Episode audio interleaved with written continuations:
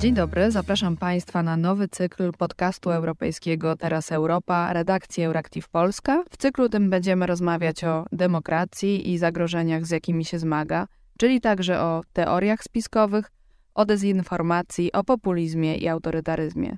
Ja nazywam się Karolina Zbetniewska, jestem redaktorką naczelną Euractiv Polska.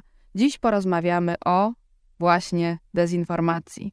Choć temat jest stary jak świat, to jednak jego waga urasta do fundamentalnych rozmiarów w czasach ogólnodostępnego internetu, mediów społecznościowych, a do tego przed wyborami.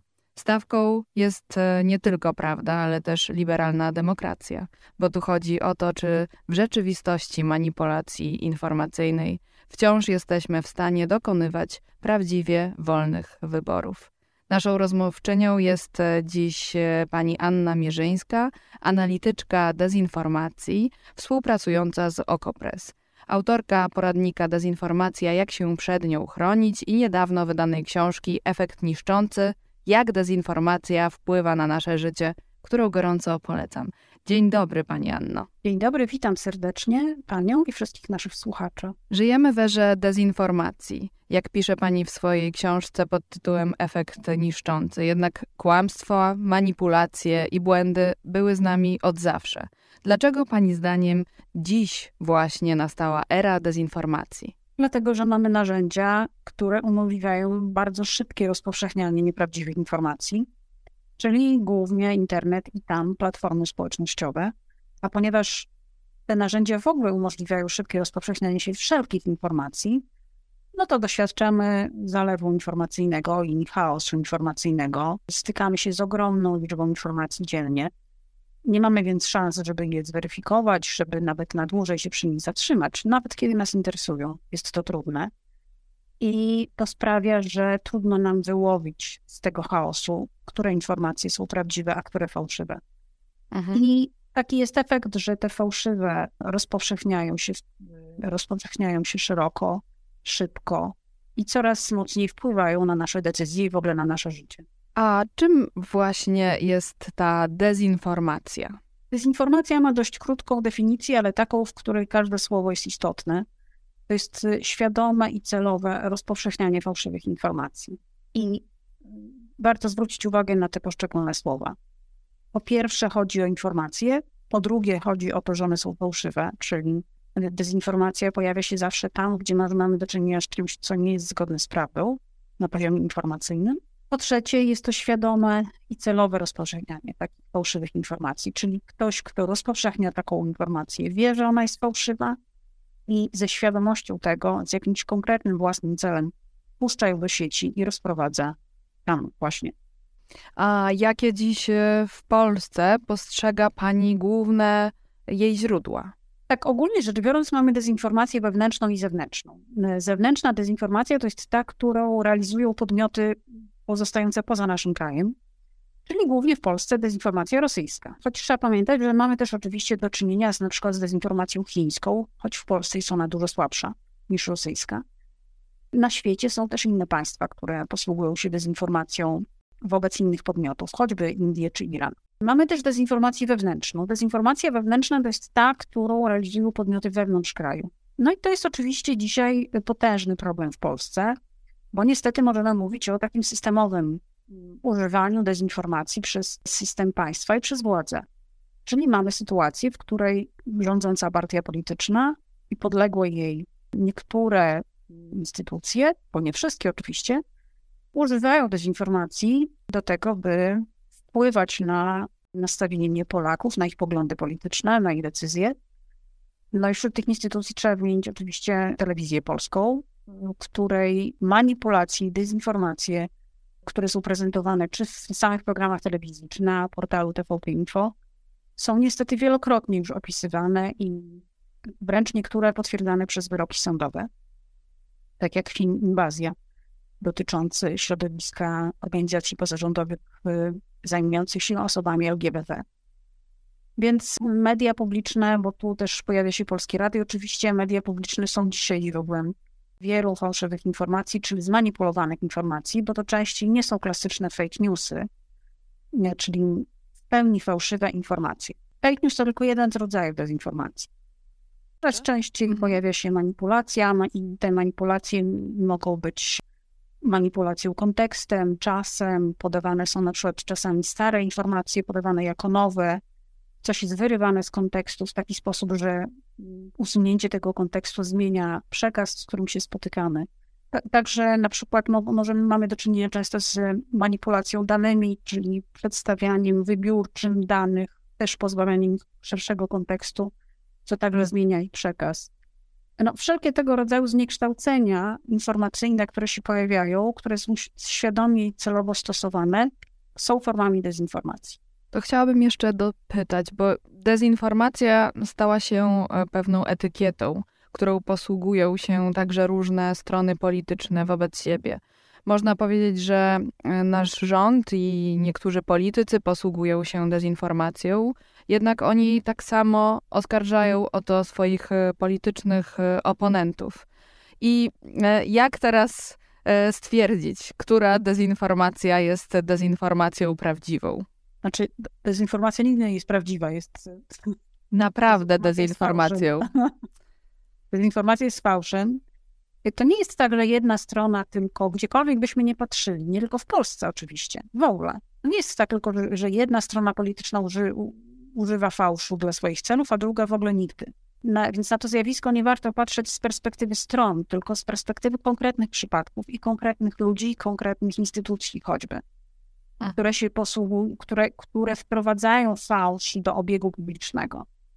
I więc jakby nie, nie, nie patrzmy tylko na stronę. Natomiast y, moim zdaniem bardzo istotne jest to, co się dzieje w Polsce, e, dlatego że mamy do czynienia z taką dezinformacją systemową. Co to znaczy? To znaczy nie tylko partia polityczna, którakolwiek by ona nie była, rządząca czy opozycyjna, e, używa dezinformacji do własnych celów politycznych, ale że w rozpowszechnianie dezinformacji włączone są instytucje państwowe. Czyli nie mamy już do czynienia z taką sytuacją, że partie polityczne między sobą robią rozmaite rzeczy, etyczne lub nieetyczne, posługują się fałszem lub nie. I to jest element walki politycznej, bo to byłby jeden problem, o którym również należałoby oczywiście rozmawiać i próbować to zmienić. Ale mamy problem, moim zdaniem, dużo poważniejszy, czyli taki, że państwo, instytucje państwowe, instytucje publiczne, urzędy nie są wolne od tej wojny politycznej, tylko są w nią wciągnięte. I także one generują dezinformację, co jest absolutnie niszczące dla zaufania publicznego, a z kolei zaufanie publiczne jest niezbędne dla demokracji, ponieważ system demokratyczny opiera się na zaufaniu właśnie, na poczuciu, że cała wspólnota społeczna ma jakieś wspólne wartości, może o nich dyskutować, rozmawiać i wie też, komu może zaufać. Że jeżeli instytucja państwowa zabiera głos, to można jej zaufać. W sytuacji, kiedy instytucje państwowe są włączone w wojnę informacyjną i posługują się dezinformacją, no to zaufanie publiczne leci na łeb na szyję i z taką sytuacją mamy dziś w Polsce niestety do czynienia. No dobrze, to wiemy już, czym jest dezinformacja. e, Wiemy już, jakie są źródła dezinformacji w Polsce. I teraz mam pytanie, po co? Po co politycy, po co ludzie, eksperci e, lub pseudoeksperci posługują się dezinformacją? Mam nadzieję, że to jednak pseudoeksperci. Po co się posługują? Zawsze w tym samym celu, to znaczy dla osiągnięcia jakiegoś własnego celu, jakiegoś własnego interesu. E, To mogą być różne rzeczy. Możemy sobie łatwo wyobrazić e, komercyjne, prywatne firmy, które posługują się fałszywymi informacjami po to, żeby zaatakować konkurencję i ją osłabić i wręcz zniszczyć.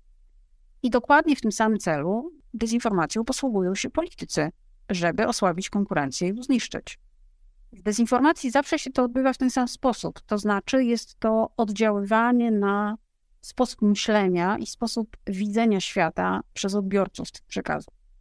Czyli osoby, które dezinformują, starają się zmienić pogląd, sposób widzenia świata danej osoby po to, żeby po tej zmianie taka osoba albo coś zrobiła, albo na przykład nie zrobiła, ale pomyśli tych, którzy dezinformują, tak? Czyli na przykład, bo to tak brzmi mocno teoretycznie, ale na przykład, żeby, powiem na przykładzie najprostszym, czyli zakupowym, jeżeli firma komercyjna uderza w konkurencję i obie firmy coś produkują, no to w takiej dezinformacji będzie chodziło oczywiście o to, żebyśmy kupili produkt jednej firmy, a nie drugiej. W sytuacji dezinformacji politycznej, kiedy mamy przed sobą wybory, no to w dezinformacji będzie chodziło o to, żebyśmy oczywiście zagłosowali na jednych, a nie na drugich. Ale to mogą być tak naprawdę różne rzeczy, bo mieliśmy do czynienia z ogromną dez- z falą dezinformacji dotyczącą pandemii koronawirusa i potem szczepień przeciwko koronawirusowi. Mhm. No i tam z kolei chodziło o, o to, czy się zaszczepimy, czy nie, czyli czy podejmiemy taką decyzję odnośnie naszego zdrowia, żeby się zaszczepić przeciwko koronawirusowi, czy nie będziemy się szczepić oraz, bo to też była oddzielna operacja dezinformacyjna, którą szczepionką będziemy się szczepić. I w każdym z tych obszarów próbowano wpływać na to, jakie będziemy podejmować decyzje i oczywiście to, co jest groźne, to, co jest zawsze ukryte pod każdego rodzaju manipulacją, to to, żebyśmy byli nieświadomi tego wpływu. No bo możemy mówić o perswazji, o propagandzie, czyli o takich otwartych sposobach wpływania na, na, na nasze decyzje, i to jest wtedy coś, co, czego my jesteśmy świadomi. Widzimy, że ktoś na nas usiłuje oddziaływać i mamy świadomą możliwość podjęcia decyzji, w którą stronę chcemy pójść. W przypadku dezinformacji, manipulacji jest to wpływ ukryty i my najczęściej nie jesteśmy świadomi, że ktoś właśnie usiłuje nami sterować. I to jest dlatego takie groźne. Jeśli chodzi o wspomnianą przez panią dezinformację antyszczepionkową, Jaki Pani zdaniem mogła ona mieć e, cel? Cel taki ostateczny, poza tym, żebyśmy się nie szczepili.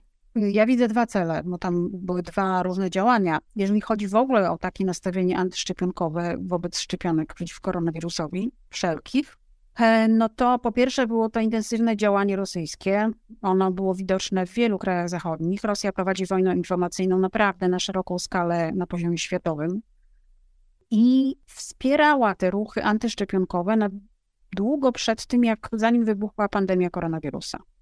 Więc musiała mieć jakiś inny cel niż tylko ten związany z pandemią. I wydaje się, że tym celem jest osłabianie społeczeństw zachodnich po prostu. Choć nam się wydaje, że to jest tak długofalowe myślenie, tak wieloletnie, że trudno sobie wyobrazić, żeby, żeby Rosja w ten sposób działała, to musimy mieć świadomość, że to jest właśnie specyfika działania rosyjskich władz i rosyjskich służb. Myślenie bardzo długofalowe. Naprawdę oni myślą o oddziaływaniu na ludzi i w swoim państwie, i w innych państwach w perspektywie wielu, wielu lat, dziesiątków lat nawet.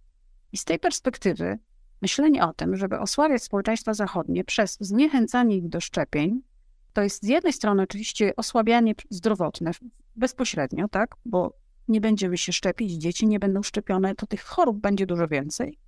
A z drugiej strony to jest granie na podziały, ponieważ temat szczepień od jakiegoś czasu jest tematem, który dzieli społeczeństwo. A celem e, dezinformacji rosyjskiej, wojny informacyjnej rosyjskiej na Zachodzie jest e, generowanie i wzmacnianie podziałów społecznych. Właśnie dlatego, że każdy głęboki podział społeczny osłabia więzi, osłabia wspólnotę, taki naród jest po prostu słabszy. Y, I to jest zawsze w interesie Rosji, która y, w państwach zachodnich, w ich obywatelach widzi zawsze wspólnoty, na które należy mieć wpływ jak najłatwiejszy.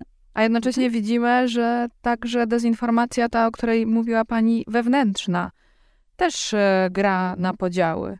Też politycy e, często, coraz częściej, zwłaszcza ci politycy tak zwani populistyczni, grają na podziały, a jednocześnie starają się e, mówić społeczeństwu o wspólnym wrogu, który przecież jednoczy jak e, mało kto. Jak to jest, że grają do tej samej bramki w pewnym sensie z rosyjskimi e, trollami i dezinformatorami? To znaczy też musimy mieć świadomość, że zwłaszcza w okresie przedwyborczym e, podziały i granie na podziały przez polityków e, jest normą, dlatego że moment wyborów, moment głosowania to jest moment, w którym musimy się opowiedzieć po jednej ze stron. Musimy dokonać wyboru. Żeby tego wyboru dokonać, musimy się opowiedzieć po którejś stronie i z nią zidentyfikować, albo przynajmniej uznać ją za mniejsze zło. To jest moment podziału, tak naprawdę. Się dzielimy. Jesteśmy albo za tymi, albo za tamtymi, albo przeciwko którymś. I każda kampania wyborcza jest okresem, który te podziały wzmacnia. To jest dość naturalny proces w demokracji. On się odbywa od wielu, wielu lat, także w Polsce. Natomiast y, politycy też się zorientowali, że po pierwsze, pogłębienie tych podziałów w okresie przedwyborczym mm, mobilizuje ich elektorat zwłaszcza, więc te podziały generują sami z siebie. Można mówić wręcz o pewnych osiach podziałów, które się pojawiają w kampaniach wyborczych, wokół których konstruowane są główne przekazy kampanijne. Ale po drugie zorientowali się także, że aby utrzymać władzę, dobrze mieć taki silny podział społeczny, y, ponieważ wtedy zawsze ma się dużą grupę zmobilizowaną, która czuje się emocjonalnie związana z konkretną grupą polityczną. I te powiązanie jest na tyle silne, że ono się nie zmniejsza niezależnie od tego, co się dzieje na poziomie rzeczywistym. Ta wojna informacyjna, podziały, dezinformacja, wszystko to wiąże się z silnymi emocjami i z mechanizmami, które te emocje w nas na poziomie psychicznym wywołują. Dezinformacja też zawsze opiera się na emocjach, czyli im silniejsze emocje wywoła w nas jakaś fałszywa informacja, tym bardziej prawdopodobne, że ulegniemy jej wpływom, wpływowi oraz że dalej będziemy ją rozpowszechniać. Mam jeszcze tutaj takie mhm. pomiędzy pytanie, bo wspomniała Pani, że mm, każda kampania wyborcza wspiera procesy wzmacniające takie podziały, bo to się opłaca politycznie często. Tylko, że jednocześnie mamy w Polsce cały czas praktycznie mm, kampanię wyborczą. Mamy przecież wybory do E, Parlamentu Polskiego, do Sejmu i Senatu. Mamy wybory następnie samorządowe, następnie e, wybory do Parlamentu Europejskiego. Mamy też wybory prezydenckie. W zasadzie ciągle trwa jakaś kampania. Czyli po prostu można powiedzieć, że nieustannie ta spirala podziałów wspieranych dezinformacją jest u nas nakręcana. Czy jest gdzieś jakiś, jakiś limit tego, tej spirali? Też bym chciała znać odpowiedź na to pytanie. Znaczy, na pewno mamy takie okresy, w których w, w społeczeństwach dużo bardziej dojrzałych demokratycznie niż społeczeństwo polskie, te podziały nie byłyby generowane, bo nie byłyby potrzebne. Znaczy, rzeczywiście mamy dużo kampanii wyborczych i dużo wyborów, ale są jednak okresy, kiedy ich nie ma. My tak naprawdę taki okres właśnie kończymy. I wejdziemy za chwilę w maraton wyborczy, ale teraz mieliśmy czas, kiedy tych kiedy tych podziałów, kiedy tych y, kampanii wyborczych nie było, co sprawiało też, że wiele ludzi, którzy nie interesują się na co dzień polityką, po prostu o takich podziałach politycznych zapominali i zapominaliby, gdyby nie było to wciąż podgrzewane przez y, polityków, zwłaszcza przez władze. Ja wracam do władzy nie tylko dlatego, że e, mam jakieś swoje poglądy polityczne, ale dlatego, że to, co robi władza, która ma dostęp do całego systemu państwowego, jest bardzo silnie, bardzo silnie oddziałuje na ludzi. Opozycja ma dużo mniejsze narzędzia oddziaływania i nawet gdyby chciała robić dokładnie w ten sam sposób, w jaki dziś y, podziały społeczne generuje władza, to nie miałaby takich narzędzi, nie miałaby takich możliwości, a więc też takiego wpływu. Dlatego tak ważne jest, co robi władza w każdym państwie. I niestety u nas jest tak, że mamy sytuację z, cały czas, kiedy widzimy, że władza podgrzewa podziały choćby to, co się zadziało y, ostatnio w tak zwanym temacie mięsa, który to się pojawił w lutym w Polsce i nagle pojawiła się informacja, że prezydent Warszawy, Rafał Trzaskowski, zamierza wprowadzić kartki na mięso i zakazy kupowania i spożywania mięsa. No niby na, na tle raportu Stowarzyszenia C40, raportu międzynarodowego zrzeszającego największe miasta na świecie, tak naprawdę chodziło o raport z czterech lat, w którym były rekomendacje eksperckie dotyczące ograniczenia wpływu wielkich miast na zmiany klimatyczne. Tam postulowano także zmniejszenie konsumpcji mięsa czy nabiału. Z powodów oczywistych produkcja mięsa generuje, znaczy ma ogromny wpływ na klimat ale nie był to raport, który został przyjęty jako raport do realizacji. Nie wskazano, że te rekomendacje będą, będą obowiązywały. To jest raport z 2019 roku. Nagle został wyciągnięty i właśnie politycy Zjednoczonej Prawicy oraz media publiczne zaczęli ten temat rozgrywać jako temat polityczny. Ja może coś jeszcze tutaj dodam. Ja może coś mhm. jeszcze tutaj dodam, ponieważ e, raz, gdy czekałam na opóźniony pociąg e, na stacji Warszawa-Gdańska, e, było to w grudniu, już wtedy usłyszałam, że jednak nie Rafał Trzaskowski, prezydent Warszawy, ale że Unia Europejska będzie wycofywać mięso i będzie zmuszała nas do jedzenia robaków. I wydaje mi się, że tutaj widzimy taki proces, o którym też wspomina pani w książce, że nie zawsze tak naprawdę twórcy dezinformacji tworzą e, sami tę dezinformację, ale tak naprawdę wydobywają pewne narracje, które już gdzieś tam oddolnie sobie własnym życie, życiem żyją. Jak pani to widzi? Tak, często jest. To znaczy, ja mówię o tym, że taka dezinformacja jest jak sianie ziarna. Często te ziarna, zwłaszcza Rosja tak robi, ale nie tylko, że w wielu miejscach zasiewa się ziarno, a po jakimś czasie patrzy się, gdzie wzeszło. I wtedy tam, gdzie wzeszło, to można y, podlewać i nawozić i dbać, żeby rosło. I tak samo jest z różnymi tematami dezinformacyjnymi. Zwłaszcza y, obserwuję coś takiego, że te narracje na, na początku bardzo często pojawiają się w takich skrajnych, niszowych środowiskach, często prawicowych, ale nie tylko, lewicowych czasami również. Y, I stamtąd są przenoszone do mainstreamu, ale już wtedy przenoszone bardzo świadomie i wykorzystywane właśnie w, w wojnie informacyjnej w jakimś konkretnym celu przez środowiska polityczne w tych niszowych, antysystemowych często środowiskach, tam jest bardzo dużo różnych teorii spiskowych, nieprawdziwych danych, nieprawdziwych informacji. To, to są takie zbiory tego rodzaju przekazów, z których naprawdę łatwo jest wyjąć to, co w danym momencie ktoś uzna za użyteczne y, dla jego własnych celów. No i ten proces niestety y, często zachodzi, teraz też możemy to obserwować, tak? Bo tak samo historia o zakazach i kartkach na mięso, jak i historia o nakazie unijnym jedzenia robaków. To są klasyczne przykłady dezinformacji, które, ponieważ odbierane są przez ludzi bardzo emocjonalnie, niestety działają. No właśnie, działają. Dlaczego tak dobrze działają i co możemy mm, zrobić, aby się przeciwstawić temu emocjonalnemu ładunkowi dezinformacji? Jak z nią walczyć?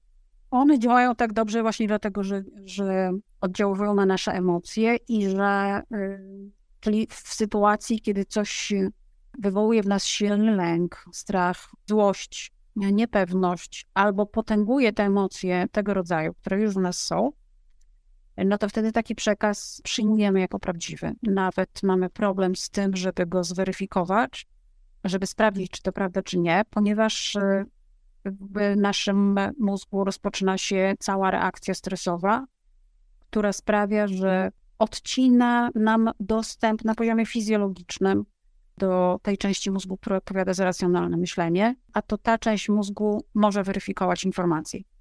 I kiedy pojawia się silny stres niepokój, reagujemy na poziomie bardziej instynktownym i emocjonalnym właśnie, niż racjonalnym.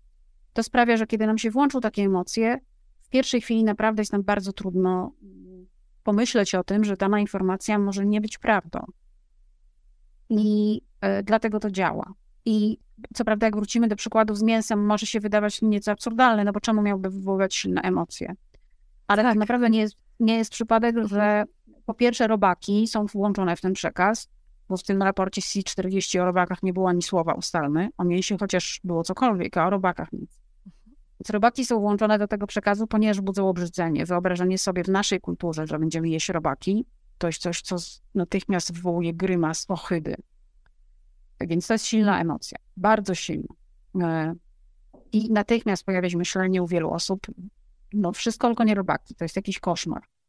Więc ta część działa w ten sposób. A druga część e, została szybko w taki sposób przedstawiona przez polityków, prawicowych zwłaszcza, bo to jest właśnie przekaz wykorzystywany przez polityków prawicowych, że mięso to taka polska tradycja jedzenie mięsa to jest coś, co świadczy o tym, że jesteśmy zdrowi, bogaci, że stać nas i że to jest takie polskie.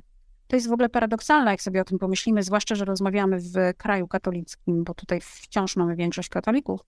W kraju katolickim w okresie Wielkiego Postu, czyli w okresie, kiedy Kościół katolicki namawia do niejedzenia mięsa. I mimo tej tradycji katolickiej, która jest bardzo żywa w Polsce, mimo pamiętania o tym, że posty, nie tylko w Wielkim Poście, ale posty, to w ogóle jest tradycja katolicka właśnie, to okazuje się, że ta perspektywa, że będę mógł jeść mięso albo nie, wciąż jest bardzo emocjonalna. Doty też pewnie dlatego, że dotyka sprawy bardzo bliskiej każdemu człowiekowi.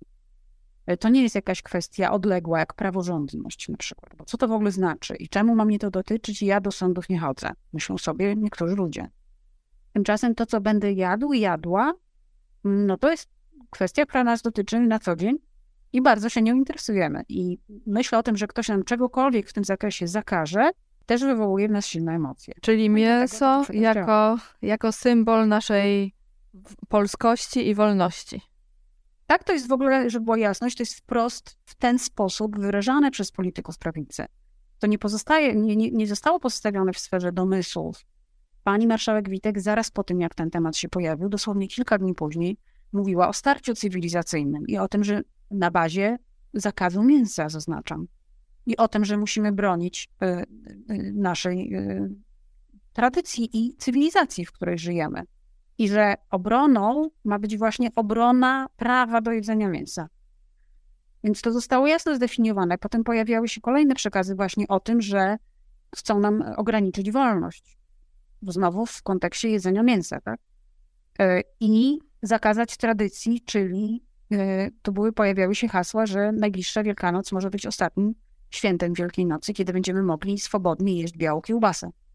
Jest to bardzo jasno zdefiniowane przy tym przekazie. Zaznaczmy, że cały czas rozmawiamy o czymś, co nie ma absolutnie żadnych podstaw faktycznych, czyli ten przekaz o tych zakazach jest po prostu w stu procentach nieprawdziwy. No to jedna działa. Mhm. E, no to jak rozmawiamy, widać nie tylko o dezinformacji jako pewnym narzędziu, ale o wojnie cywilizacji, to można powiedzieć, że o co o co walczymy, o co walczą osoby, które mm, nie chcą, mówią nie dezinformacji i manipulacji. Czy my walczymy o zwycięstwo e, cywilizacji tej drugiej, opartej na prawdzie, otwartej i opartej też e, o emocje takie jak e, empatia, czy, czy chodzi nam raczej o pogodzenie różnych podejść i stylów bycia? O co, o co chcemy walczyć? Jaka jest ta przyszłość, której chcemy? Ja jestem daleka od myślenia e, w perspektywie starć cywilizacyjnych. Nie naprawdę. Szczerze mówiąc, ja dużo częściej, kiedy zajmuję się dezinformacją, i dlatego też sporo miejsca poświęciłam temu w książce, myślę o tym, jak dezinformacja wpływa na życie zwykłych ludzi, znaczy indywidualnych zwykłych ludzi, nie wielkiej zbiorowości, nie cywilizacji, tylko nas samych na co dzień. I o tym myślę, ponieważ dezinformacja naprawdę niszczy nie tylko państwa, nie tylko demokracji, nie tylko wielkie wspólnoty, ale też te małe wspólnoty, w których żyjemy. Potrafi niszczyć nasze rodziny, e, przyjaźnie, bliskie więzi. Mm, I to doskonale pokazuje to, co się dzieje z ludźmi, którzy wpadną głęboko w teorie spiskowe i zaczynają z perspektywy tych teorii spiskowych widzieć cały świat. Ja to opisałam dokładnie w rozdziale, w jednym rozdziale w mojej książce, więc nie będę to bardzo intensywnie wnikać, chyba że pani redaktor uzna, że mamy na to czas i miejsce.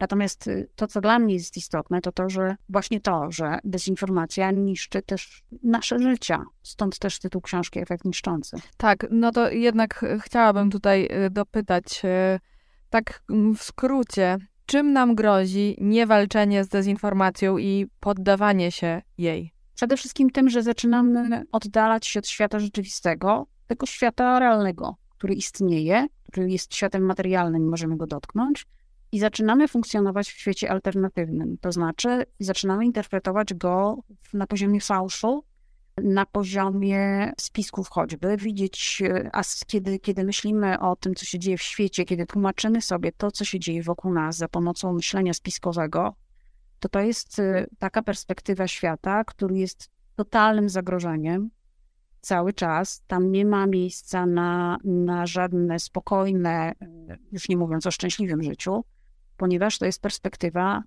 y, taka, że cały czas są spiskujące grupy ludzi, których, które chcą nas zniszczyć i trzeba z nimi walczyć. Więc mamy świat zagrożeń, strachu i wojny. I w takim świecie zaczynają się obracać nie ci, którzy żyją polityką, tylko ci, którzy mm, są na przykład bardzo przerażeni sytuacją zewnętrzną i w ten sposób za pomocą takiego myślenia spiskowego jakoś sobie pozornie pobieżnie z nią radzą, natomiast w dłuższej perspektywie to bardzo negatywnie działa na ich życia. I choć oczywiście każdy ma wybór, co robi ze swoim życiem, no to mamy mm, potężne wyzwanie i wręcz swego rodzaju epidemię, która jest mało dostrzegana, bo wciąż mało badana, ale kiedy się przyjrzymy danym, to rzeczywiście to jest rodzaj epidemii, że z powodu tego rodzaju podejścia do rzeczywistości, takiego spiskowego, alternatywnego, ludzie na przykład tracą nie miejsca pracy, rodziny, bliskich, zostają sami, epidemia samotności, o której się mówi ogólnie, jeszcze narasta z tego powodu. Więc po pierwsze grozi nam z powodu wojny informacyjnej dezinformacji z jednej strony grozi nam y, utrata państwa demokratycznego i demokracji jako systemu i też destabilizacja systemów państwowych w ogóle. Więc to będzie sprawiało, że będziemy żyli w mało stabilnym świecie na poziomie politycznym, ale i gospodarczym. A z drugiej strony, że będziemy coraz bardziej izolować się od ludzi, którzy są wokół nas, na rzecz jakichś wyimaginowanych, niestabilnych, e, anonimowych często znajomych z internetu, czy wspólnot internetowych, które raz będą, raz nie, dlatego że tam będziemy odnajdywać ludzi, którzy myślą podobnie do nas, ale nie będziemy w stanie porozumieć się z tymi, którzy rzeczywiście są blisko nas, czyli realnie.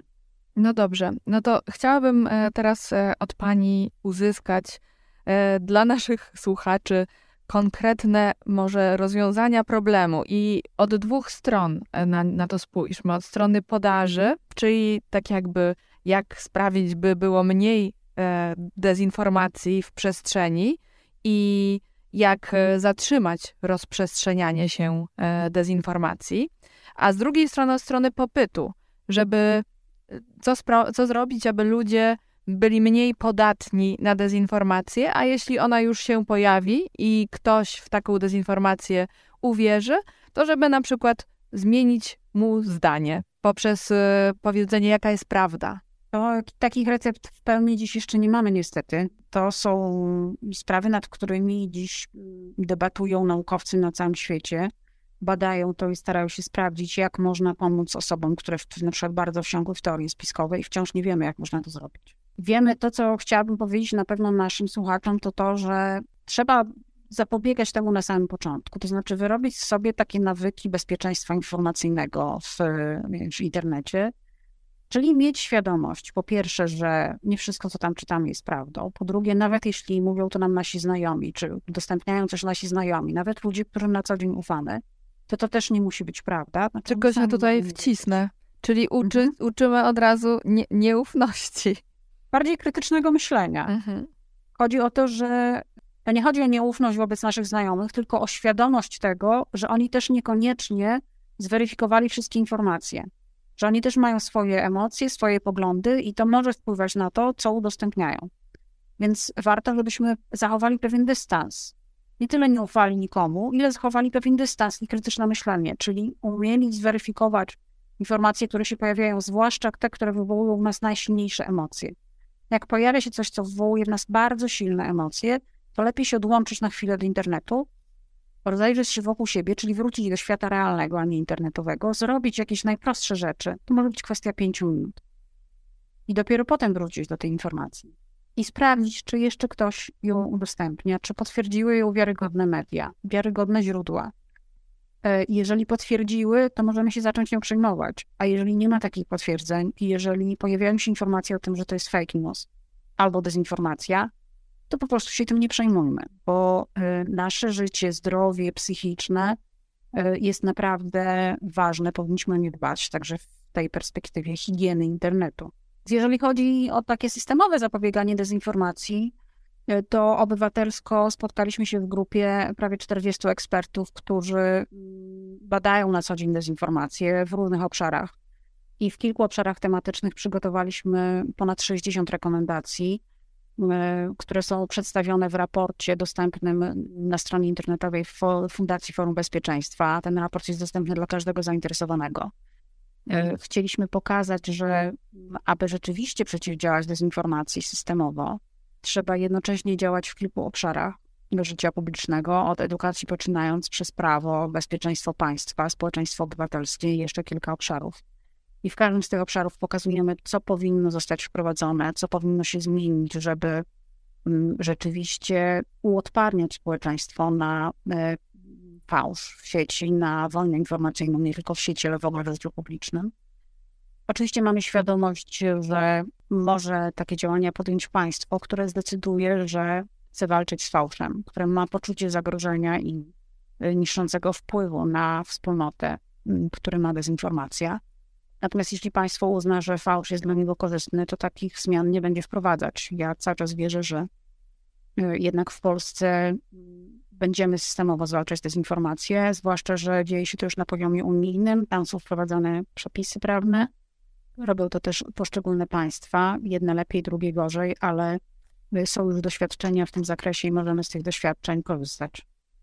Czy w tej sytuacji takie inicjatywy jak e, debunking, e, czyli sprostowywanie e, dezinformacji, mają w ogóle sens, skoro mają mniej emocji, przekazują merytoryczne informacje, fakty? Mm, czy, czy w ten sposób zadziałamy? Czy mamy możliwość rzeczywistego przeciwstawienia się dezinformacji jej efektowi niszczącemu? Oczywiście mają sens i są bardzo ważne, ponieważ e, są takim, dają odpór tym e, przekazom fałszywym. To znaczy, chodzi o to, żeby ktoś szukając informacji prawdziwych na dany temat, mógł się natknąć też na takie fact-checkingi czy debunkingi, dzięki którym dowie się, jak wygląda prawda. Będzie mógł się skonfrontować, czy, czy znaleźć argumenty, czy znaleźć źródła, bo też ważne jest to, żeby mieć możliwość sięgnięcia do źródeł. Tyle, że wcześniej, zwłaszcza przed pandemią, czy z 2020 rokiem, mieliśmy przekonanie, że, ten, że rozwijanie fact-checkingu i debunkingu wystarczą do zwalczania dezinformacji, że to jest to, co trzeba robić i to zasadniczo wystarczy. Może trochę edukacji do tego dołóżmy i zasadniczo już wygraliśmy wojnę z dezinformacją. Przyszła pandemia, przyszła wojna i my jako badacze dezinformacji widzieliśmy bardzo wyraźnie, że to zupełnie nie wystarcza Czyli te wszystkie działania, które wymieniłam, muszą być elementem walki z dezinformacją, ale tylko jednym z iluś, które należy prowadzić. Bardzo Pani dziękuję. Naszym gościem była Pani Anna Mierzyńska, analityczka do spraw dezinformacji. Bardzo Pani dziękuję. Dziękuję również.